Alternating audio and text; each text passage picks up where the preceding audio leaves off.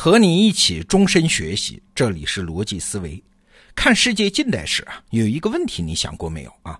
英国为什么能享有那么长时间的世界霸权？英国从1815年打败拿破仑之后，就成了日不落帝国，一直到二战结束才算被美国取代。那从军事角度来说，它的世界霸权是由什么来维护的？是由它的海上霸权来维护的。哎，如果算上海洋霸权的话，那英国称霸的时间就更长，那得追溯到英国1588年打败西班牙无敌舰队了。你看，英国的海上霸权维持了将近四百年，那问题就来喽。法国、德国、俄国这些强国，他也不是吃素的呀。为什么三四百年的时间里面，就眼睁睁地看着英国霸占海洋了？就算你英国先行一步，那是三四百年啊，其他国家跟着学也能学个有模有样啊。要说硬实力，这些国家也不比英国差多少啊。哎，为什么这些强国始终没能颠覆英国的海上霸权呢？这里面的原因有很多啊，最关键的一条是。海洋和陆地有很大的差异，人家英国是个岛国，英国人是在和维京海盗的较量中诞生和成长起来的，那对海洋的理解可以说是深入骨髓。而法国、德国、俄国这些陆地上的强国，虽然他们也很重视海军啊，但是对海洋的理解始终不到位，所以在和英国的海上较量中总是棋差一招。哎这就是我们今天要和你聊的题目：海洋战略不是看起来有海军那么简单，它是有很多层次的认知深度的。我们简单举几个例子啊。我们先来说法国，为了和英国人争夺海权，法国人是下了很大决心的，投入了巨大资源的。路易十四时代，法国就建立了完善的军事工业体系，制造海军战舰的水平在欧洲那是一流的。法国人的火炮尤其厉害。那到了一六八九年的时候，法国战舰的数量已经赶上了英国和荷兰。但是啊，这一百多年的准备啊，到了拿破仑时代，到头来怎样呢？特拉法尔加海战一战被英国海军击败，法国海军从此一蹶不振。再也没有挑战英国海军的能力啊！要知道，特拉法尔加海战，法国火炮是两千六百多门，英国火炮只有两千一百多门。法国官兵是两万一千多人，英国官兵只有一万六千多人。你看，法国是有优势的，但是一到战场上硬碰硬，大家发现坏了，官兵素质的差距太大。比如说，英国水兵的开炮速度比你法国人快一倍。这就奇怪了，两国的经济技术基础都差不多，那为啥法国海军的素质差这么多呢？哎，这就要从海战和陆战的区别说起了。我们听说过两个词儿“制海权”和“制空权”，但是从来没有听说过“制陆权”。为啥呢？因为陆地呀，你制不了嘛。因为陆地的情况太复杂了，就算你消灭了敌方的陆军部队，占领了敌方的领土。那还有一大堆难题等着你呢，比如说应付游击队的骚扰、恢复社会秩序、建立战时政府、保证当地居民衣食住行、生活物资的供应、争取民众的支持，至少是默认等等。你看哪有什么制陆权可言啊？但是在海上和空中就不一样啊！一旦我消灭了敌方的战舰和飞机，本方就拥有了制海权和制空权，很少有其他因素再来干扰了。哎，换句话说，争夺制海权，从军事上看要纯粹的多。海洋嘛，那是一大块均匀的同质的水体呀。海战的时候啊，双方战舰在海上拉开架势，正面交手，拼个你死我活，结果马上就有了。你是无需考虑什么经济、政治、地理、民情等等其他各种方面的复杂因素。也就是说，海战就是军人和军人之间的事儿，和老百姓几乎无关。打赢海战啊，靠的就是军人的素质和军事装备这两项，其他不用考虑啊。海军官兵更像是纯粹的军人，和民间社会联系不多。他们是一个社会分工，是一个专门的职业，强调技术性和专业性，所以军人的荣誉感更强。你看，英国是一个岛国吗？他就不需要考虑那么多复杂的因素，这是他的优越条件。而法国就不同了，法国是一个大陆国家，它的军队传统是来自于陆军。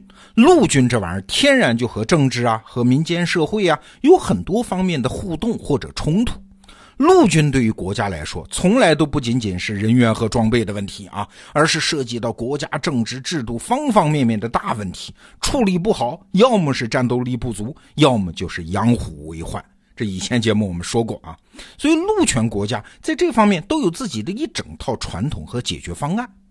这导致啥？这导致法国在建立海军的时候，他没有办法紧紧抓住人员和装备这两条核心，不让资源分散到其他次要的方面上。听到这儿你就明白了，特拉法尔加海战的结果，法国败，英国赢，不是因为法国人不专业，而是因为英国人更专业。对，在专业化这个事儿上，没有最好，只有更好。你看一个证据啊，法国第一所专门培养海军军官的学校是一八八三年建立的。哎，这是特拉法尔加海战打完之后已经八年的事情了，这是总结惨痛失败教训啊。但是为时已晚啊，经此一败，法国人事实上已经挑战不了英国人的海洋霸权了。法国之后的下一个挑战者是谁呢？是德国。和法国相比，德国对海军人员和装备都很重视啊。德国单艘海军战舰的作战力和海军官兵的素质和英国是不相上下的。你看，法国人的短板，德国人已经补上了。一战的时候，日德兰大海战，英德双方的损失其实差不多啊。战役层面算是打了个平手，而且德国还稍稍赢了那么一丢丢。但是，一直到二战结束，德国也没办法撼动英国的海洋霸权。为啥呢？还是因为不太理解海洋。英国人自从美国独立，把北美殖民地丢掉之后，就明白了啊，我不再需要大面积的占领什么土地了，搞什么殖民地了，那样统治成本太高啊。海权国家并不需要占领敌方大片土地，只要控制关键的。什么航线呐、海岸呐、岛屿啊、港口啊就行了。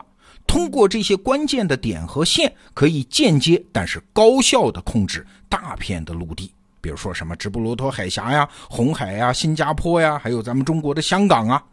所以有人打这么一个比方：英国啊，在这个时候是把蛇的策略演化成了苍蝇的策略。蛇，你看它是要把猎物整个吞下去、消化掉的。而苍蝇呢，只需要在蛋上有一个小缝啊，慢慢的吸它的营养就好。可是啊，二战初期，希特勒呢有一个担心和顾忌，啥呢？就是和西班牙的关系，因为西班牙表面上在二战期间是他的盟友嘛，所以他就不愿意南下控制西班牙、葡萄牙的海岸线，夺取直布罗陀海峡。这对当时的德国陆军来说，完全是可以做到的。但是希特勒没有这么干啊！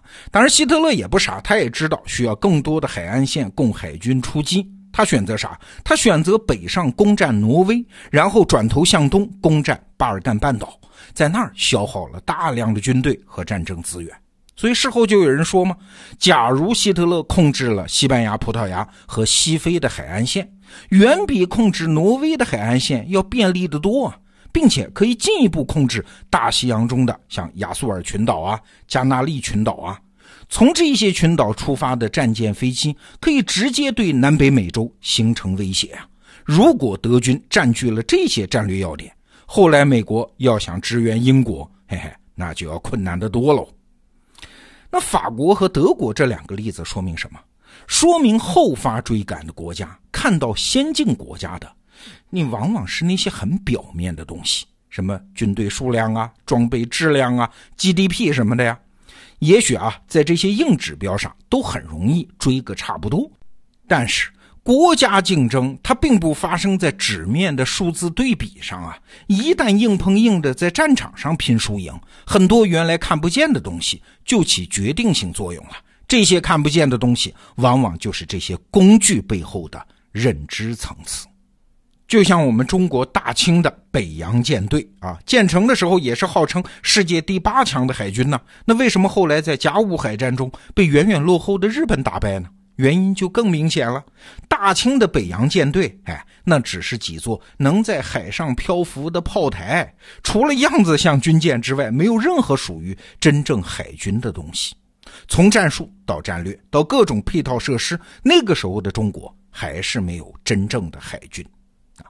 我们讲这个过程啊，其实是想说，当一个领域的内行对你说“我对这个行业有理解”，这句话千万不能等闲视之啊。平时呢，你真要问他你有啥理解啊，他也说不出个子丑寅卯。但是真要是到竞争的时候，到两军对垒的时候，你才会发现，在那个看得见的海平面下面，有无穷无尽的认知深度。所以啊，如果一个人、一家公司在一个行业专业化的经营了很多年，他就一定值得尊敬。虽然很多时候我们并不知道该尊敬的是什么。好，这个话题就聊到这儿。逻辑思维，明天见。